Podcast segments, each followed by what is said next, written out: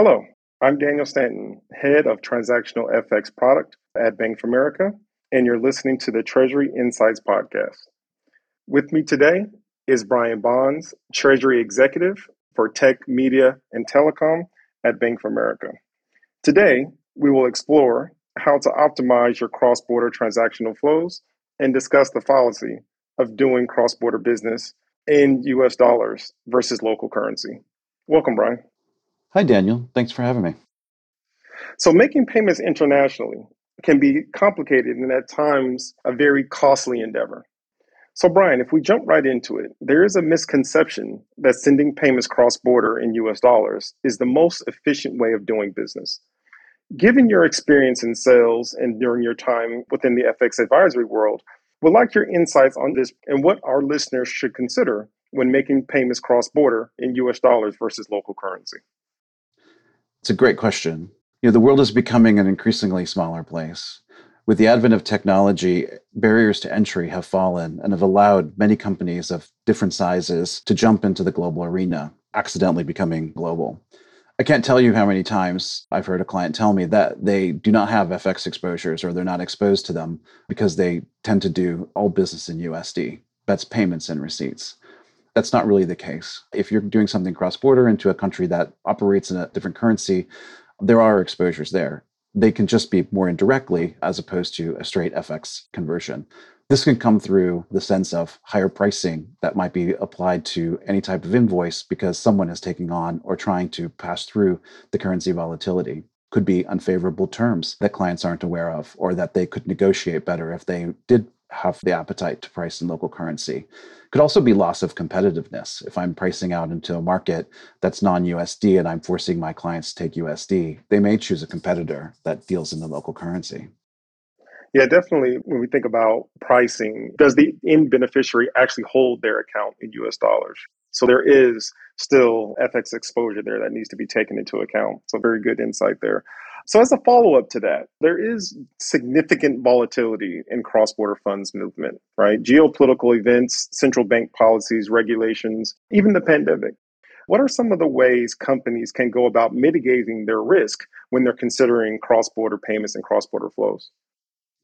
It's a great question, Daniel. There are obvious risk management mitigations. Having a robust hedging program to limit the amount of risk a company takes on is one. However, this many times is very difficult for AP, who manages daily cross border payments, to deal with on an intra period versus set accounting rates or invoicing rates. One way to manage this would be to leverage a guaranteed rate product. By using this product, you lock in an executable guaranteed FX rate at which to convert all payables and receivables for a period of time. This allows the organization to gain price certainty. It eliminates the need to estimate the FX rate at the time the FX rate is set for accounting or invoicing purposes.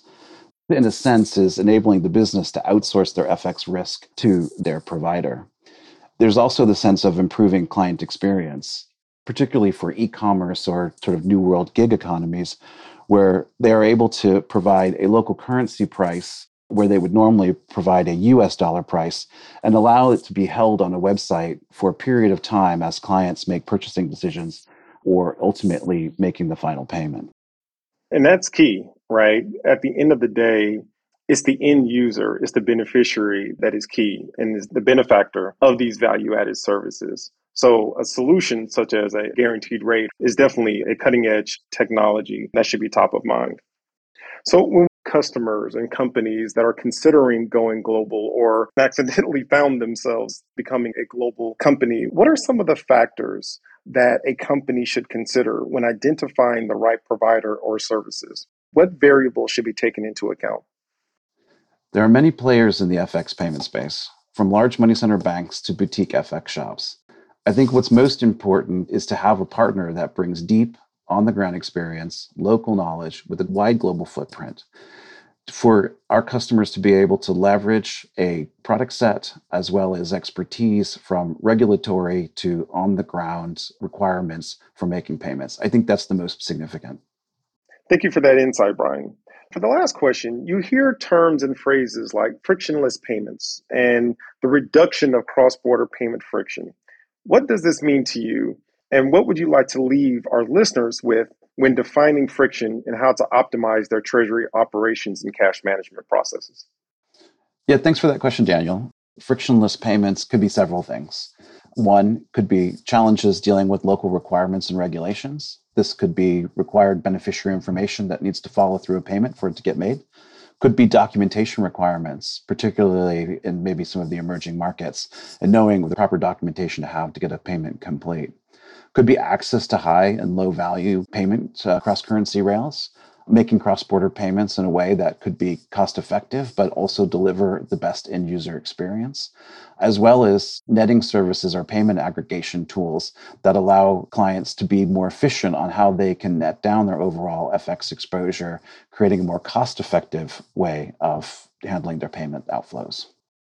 Excellent. Thanks, Brian. And this has been a great time. And thank you for all that you've shared. I'm sure our listeners have learned so much around the importance of paying in local currency, the availability of value added services such as guaranteed FX, but then also insights into how to choose the right provider that allows not only scale, but value added services and core capabilities as well. So thank you again, Brian, for being here with us.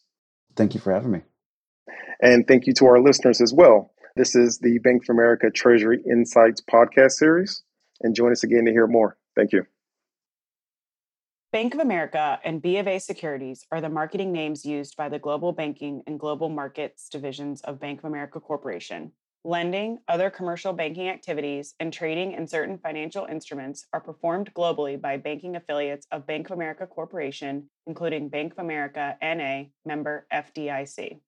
Trading in securities and financial instruments and strategic advisory and other investment banking activities are performed globally by investment banking affiliates of Bank of America Corporation, investment banking affiliates, including in the United States, B of A Securities Incorporated and Merrill Lynch Professional Clearing Corp, both of which are registered broker dealers and members of SIPC, and in other jurisdictions by locally registered entities. B of A Securities Incorporated and Merrill Lynch Professional Clearing Corp are registered as futures commission merchants with the CFTC and are members of the NFA. Investment products offered by investment banking affiliates are not FDIC insured, may lose value, and are not bank guaranteed.